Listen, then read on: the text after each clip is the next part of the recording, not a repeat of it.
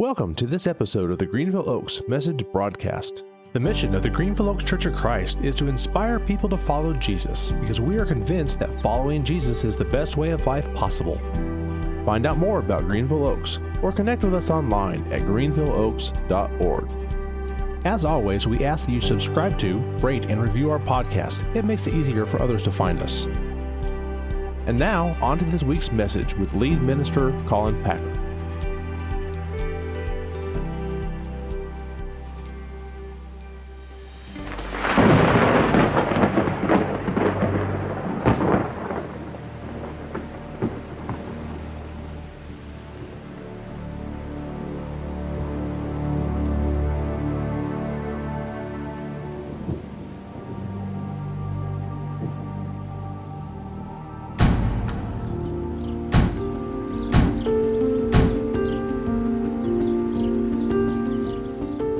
Your first time to connect with us as a church family. I just want to welcome you this morning. We hope you'll return to uh, our worship, uh, our, our, our, church family at the building uh, when we are able to gather again. Uh, but right now, we're glad you're connecting. And uh, it was on February 10th that I spent uh, 48 hours at a prayer retreat. I spent some time in silence seeking God and wondering what is it that would need to be shared, a message. Um, and God laid on my heart uh, a message series that I wanted to share before all of this kind of blew out with COVID 19, this coronavirus, about fear. Because there's a lot of issues with fear that are causing trouble in our world right now. And uh, a lot of it has to do with the political landscape. A lot of it has to do with just fear being sold to us on a constant basis, our own internal fears. And I really felt a, a need to speak to this. And uh, little did I know, though, what we'd be addressing right now and how real fear is in all of our lives. Many of us struggle with this more than others. And I want to speak to that today and in the coming weeks. Uh, how do we respond in the midst of fearful times, in the midst of anxiety that we may feel all around us? And I had no idea how relevant this would be, but I believe it's relevant regardless of this current crisis. We all feel this from time to time. Some of us are dealing with crippling fear and anxiety because of this virus, the coronavirus. Uh, some of us are feeling it because of a- economic anxiety, wondering uh, if our job will be there to return to. Uh, we're wondering if there will be enough food and paper goods, toilet paper around. We're worried about uh, those that we love, that are loved ones, that may be more vulnerable to this. We're worried about ourselves, our children. We're wondering what the world is going to look like as a result of this. And if you're feeling right, that right now, that's natural. We want you to know you're welcome here with all your fears. Uh, and we're praying for you in this season. And I want to give you some help about that. You know, one of the greatest uh, weapons in the evil one's arsenal is fear. And over the next uh, few weeks, I want to help us move through the fears and anxiety that we're dealing with. And I want to help us move toward a faithful response based on uh, what the Bible has to teach us about this and what God has spoken through the generations. Uh, we believe that Jesus came to offer an abundant life, even in these circumstances. And I want to speak to that in just a moment. Let's pray, though, as we open our time in God's Word together. Father, right now, I want to speak uh, just a word right now, uh, a request to you right now on behalf of all who are within uh, earshot of my words. That in every home and in every place of worship right now in our church family and in our community, that there would be an overwhelming sense of supernatural peace in the midst of the anxiety and the fear that's all around. And I pray that in the midst of this time where we're uncertain of so many things, that your Spirit would guide us and lead us in faithful response and loving our neighbor in the best ways possible and helping us to love you also with our questions. So, God, we know that you hear our prayers. And we know that if we put our trust in you, you'll direct our paths. And so, God, this morning, as, uh, as we're reminded of a faith filled response in a fear filled time, that you would help us take the steps forward and that you would meet us as we pray to you, as we sit in silence before you, and as we sit in the midst of our fears and anxiety. I pray this morning you'd pour through me the gift of preaching so that Christ would be formed in our hearts. And it's in Jesus' name that we pray. And all God's people spread out uh, said, Amen. Well, before we get to the negative and debilitating uh, parts of what fear do to us, I want to talk about the positive aspects of fear. Fear is a natural response that God has given to us and to our bodies for the uh, threat of anything that may come against our survival. We long to be people who obviously survive and live long lives. And so fear is an instinct that's been given to us to help that be possible. When we discover a threat around us, Uh, for generations, humans have responded with one of two ways fight or flight.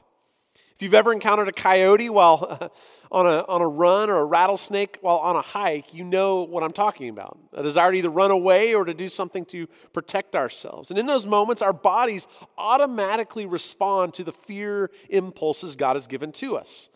There's actual physical responses that happen immediately in those circumstances. The fear response starts in a region of our brain known as the amygdala, and the amygdala sends out responses to other parts of our body. The brain becomes hyper alert. Our pupils dilate, our breathing accelerates, our heart rate and blood pressure increase. And blood actually flows to places in our body that are going to let us be able to flee faster. Our skeletal muscles increase in that moment. All of that is normal, and all of that is wonderful if we're actually facing something that should cause us to fight or flee. The problem comes when this fear response is struck by everyday things that really are not uh, threats to our survival. And increasingly, many of us are living in a state of constant reaction to fear and anxiety, and it will wear you out. Many of you are experiencing that right now a fatigue because you've been living in the midst of fear and anxiety over these days. And there are many companies, politicians, even church leaders that will use fear on a regular basis on top of all the fears we normally experience. Companies sell us things in order to take care of our fears. That's part of how they uh, market their products, is to make us aware of fears we weren't aware of. The evening news does this, right? Uh, uh, they tell you about something to be fearful about, and they say, check us out at 10 o'clock. We'll let you know more.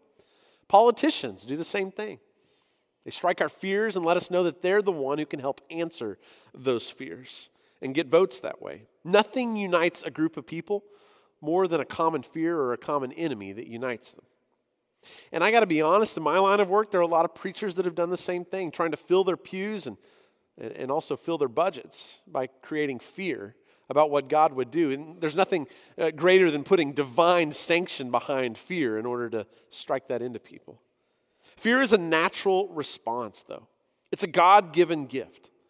But any good gift that we use in excess is actually can become an idol, it can take control of our lives. But at its core, fear is meant to protect us from our greatest enemy, which is death.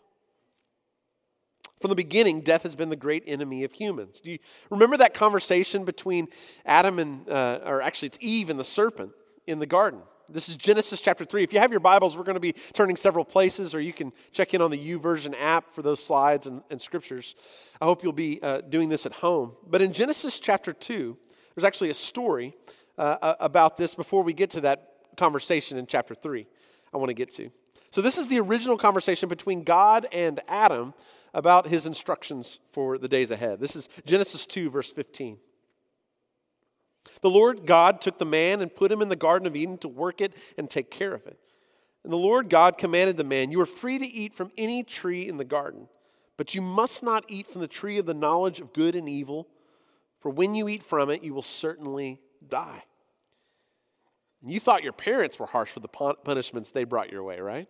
Death is the result of making a mistake here, of transgressing the lines that God had given them. Eat from any tree in the garden except for this one, or you will certainly die. Well, as the story goes on, a serpent enters into the story, and, and Eve's there with Adam, and Eve has this interaction with the serpent. Listen to this interaction that the evil one has with Eve through this uh, figure of the serpent. This is Genesis 3, verse 1 and following. Now, the serpent was more crafty than any of the wild animals the Lord God had made, and he said to the woman, Did God really say you must not eat from any tree in the garden? The woman said to the serpent, We may eat fruit from the trees in the garden, but God did say, You must not eat fruit from the tree that is in the middle of the garden, and you must not touch it, or you will die. You will certainly not die, the serpent said to the woman.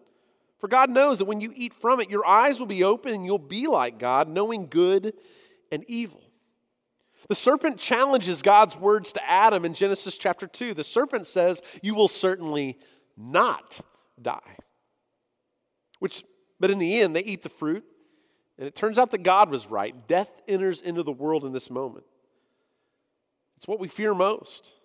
And if we're dealing with a lot of our fears right now and anxieties, at a root level, a lot of it goes back underneath the presenting fears to a fear of death. a fear of our mortality, a fear of what the future may hold. I'm going to deal with that several times over the next few weeks. In fact, next week we're going to talk about um, the art of dying well. This, again, these are sermons I prepped ahead of time, not knowing what we were going to be facing, but these are the fears we face. And as Christians, we ought to be people who know how to enter into death fearlessly, if that's what's called for us. But this brings me all back to uh, John 10, verse 10, which is a passage that I read several times in our vision series. It's a very clear word that Jesus gives about why he came and what the evil one's up to. Again, John 10, verse 10. The thief comes only to steal and kill and destroy.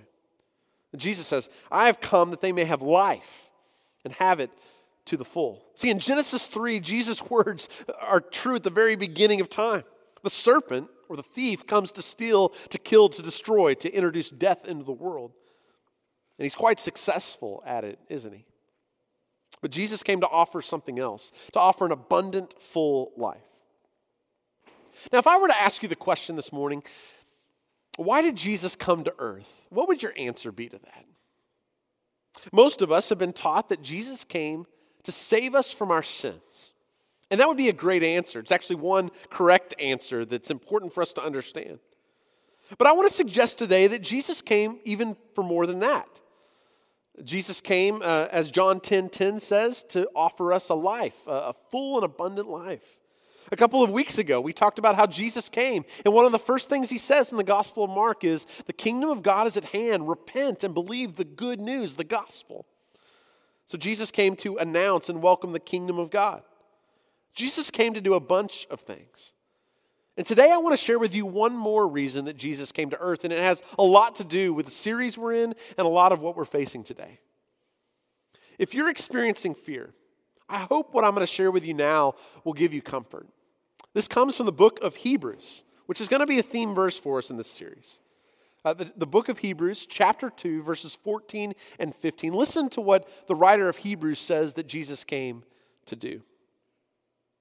It says there, uh, since the children have flesh and blood, he too shared in their humanity, so that by his death he might break the power of him who holds the power of death, that is the devil, and free those who all their lives were held in slavery by their fear of death. What does the writer of Hebrews say that Jesus' death accomplished? Jesus came to defeat the power of the evil one, the devil. And what power does the devil hold according to verse 14? Well, power is the power of death. But Jesus' death and resurrection have broken that power. Part of the reason that Jesus came to earth was to defeat the power of death, that great enemy from the beginning. But what he says in verse 15 is what relates so well to our discussion today. It says there that Jesus came to free us from being held in slavery by our fear of death. Now, this is a key takeaway I want you to take away from today's sermon. It's possible for us to be bound and enslaved by fear. If you're living in fear, if anxiety has taken a hold in your life, it can feel like you're in chains, can't it? Some of you have been in that place. And if you're in chains to fear, what that means is the master that we're taking command from is the devil, because the devil is the one who holds the power of fear in our lives. But here's the good news Hebrews 2 14 and 15 says that power is not available to the devil anymore. Jesus came to free us from the slavery to the fear of death. And that means that the devil has no authority or power to lead you around by fear in those chains. Christ has freed you. Now, does this mean that anxiety and fear are never going to be around us? No. There are all kinds of situations that our impulses and natural realities lead us to fear. Fear can be a gift, as we talked about earlier. But it does let us know that we're not enslaved by fear and that we have one who is more powerful than the power of death, the power of fear, the slavery that the evil one can hold in our lives. Remember, fear is a gift. Fear can protect us from dangers to our survival. Yet Hebrews 2 does let us know that Jesus has the power over fear. So I guess there's the question. That's great uh, to have in our minds, but how does that actually get played out in our lives? How do we put into action the promise of Hebrews 2, verses 14 and 15? How do you live a life with less paralyzing fear? I've been dwelling a lot on that question over the past few months, actually, since February, trying to bring a message of hope, not realizing how relevant that would be right now. And over the past 10 days, I've been dwelling on that question a lot as we've been uh, experiencing social distancing and quarantine and trying to keep our way away from each other. And here's what I've discovered we have great intentions when it comes to helping people who are experiencing fear and anxiety. But much of the advice we give is unhelpful. Here's what I mean when someone expresses their fear, often what I want to do is I want to help them realize that they don't need to fear about that. And the way I often do that when I'm not thinking and giving my best pastoral advice is to try to diminish or act like the fear isn't a real fear. Um, but the reality is, whether that fear that they're experiencing is rational or irrational, Many of us try to bring comfort to fearful people by trying to downplay their fears. It's all going to turn out all right. You've got nothing to worry about. I'm sure it's nothing. Don't make a mountain out of a molehill. And while those st- statements may be true in some circumstances, they don't really help people who are experiencing fear. Perhaps you've heard Christians say before that the most common command found in Scripture is do not fear. Some have said there's about 365 times it shows up. I couldn't find that when I looked uh, this week, but there's well over 100. Do not fear. Do not fear.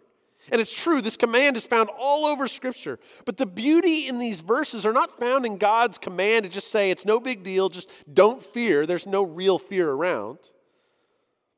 It doesn't help anyone to say, just don't worry about it. It's no big deal. What's helpful is what follows those commands throughout Scripture. In fact, right now I want to read from five different parts of Scripture. And I want you to pay close attention, not just to the command, do not fear, but I want you to pay close attention to a theme that emerges after that command over and over again. The first of these shows up in Genesis chapter 15. Again, there are many more that I'm going to read this morning, but I want to read these five, and I want you to pick up on this theme. This is Genesis 15, verse 1. This is God speaking to Abram. After this, the word of the Lord came to Abram in a vision Do not be afraid, Abram. I am your shield, your very great reward. Second of these verses I want to point to is in the book of Joshua. This is one that is a great one to memorize. It's one I remember memorizing growing up and has been helpful to me as I'm washing my hands the last few days. It's a reminder you might want to give to yourself in this season. Joshua 1, verse 9. Have I not commanded you? Be strong and courageous. Do not be afraid. Do not be discouraged. For the Lord your God will be with you wherever you go.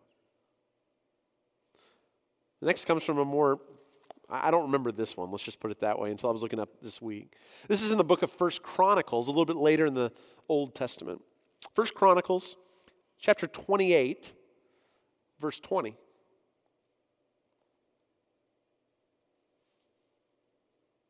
David also said to Solomon, his son, be strong and courageous and do the work.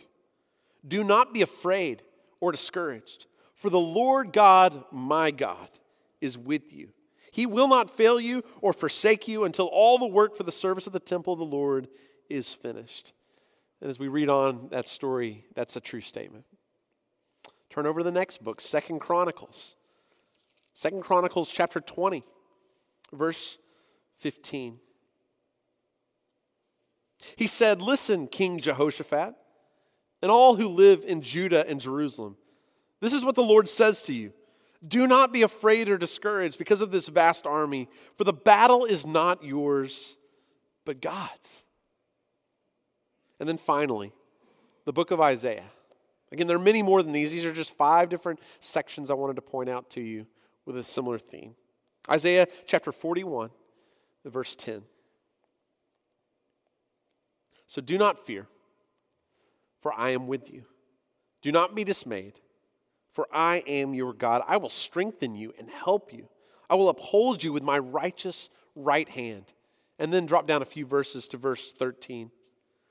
For I am the Lord your God, who takes hold of your right hand and says to you, Do not fear, I will help you. Do not be afraid, you worm Jacob, little Israel. Do not fear, for I myself will help you, declares the Lord your Redeemer, the Holy One of Israel.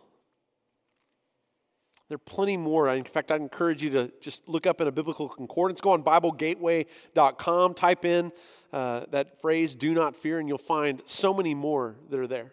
But what is the common thread when you look through those verses that I just read a moment ago? Did you notice what it was? Why are we not to be afraid? The promise is because God is going to be with us. We are not alone. And if you're in a season of fear and there are Christians who are trying to act like you have nothing to fear because it will all work out, don't listen to them, okay? That's not the reason we're not to fear. There are reasons to be afraid. In a moment like this, it, it really sounds naive to say your anxiety is really about nothing. The outcomes are not certain. God doesn't promise us it will all work out the way we'd hope. In the Bible, God doesn't try to tell us that our fear is a bunch of illusion. He doesn't diminish what we're up against. So, why does God tell us not to fear? Because God promises to be with us through it all. God's presence is the reason we can let go of fear. It's like that moment growing up where you might have had a, an authority figure in your life that was your protector, a, father or a mother that may have been there, someone in your life that you knew everything was going to be all right because they were there. That's the same way with God. We're His children, we're His beloved. I cannot emphasize the importance of this point, this point enough as you're trying to minister to others in the midst of this season. It's often easy for us to deal with our own anxiety and with others' anxiety by trying to say, look, it's no big deal, trying to diminish the fears that they have. And I'm telling you, if you've been through fear, you know that doesn't work. Don't try to convince people it's not a big deal or it'll all work out. You cannot guarantee those things. But there is something you can guarantee anyone who is afraid. You can guarantee them that God will be at work and will be walking beside them, and it's His battle along with you. You're never alone. And not only that, can you say that God's with them, you can assure them that you're with them as well. And that you see them and you're willing to walk with them in creative ways in this time as we're not able to be close together. So, in the midst of whatever you're walking through, there are two things I want to uh, settle in this first message, and I'll have more to share in the weeks to come. First is, you are not alone. And that's a really hard thing to say because a lot of us feel that way. Some of us right now are actually alone in our rooms watching this service, watching this message, listening to this message in some way. But I want to assure you that the God who has created the world, who designed you in your mother's womb, who knows the number of hairs on your head, has not left you alone. He's with you every step of the way. And number two, Jesus came to free you from your slavery to the fear of death. So if you're in chains right now, you're letting a master uh, drag you around who has no power to do that in your life. Jesus has actually freed us from the power the enemy has in our lives, who wants to kill and steal and destroy. But Jesus came to free us from that and to let us live an abundant and full life. Thank you for listening to this message from the Greenville Oaks Message Broadcast. We hope this message helps you to inspire people to follow Jesus because you're convinced, like we are, that following Jesus is the best way of life possible. We invite you to subscribe to this podcast on iTunes, Google Play, Spotify, or Stitcher, wherever you get your podcast. Discover more about the Greenville Oaks Church online at greenvilleoaks.org.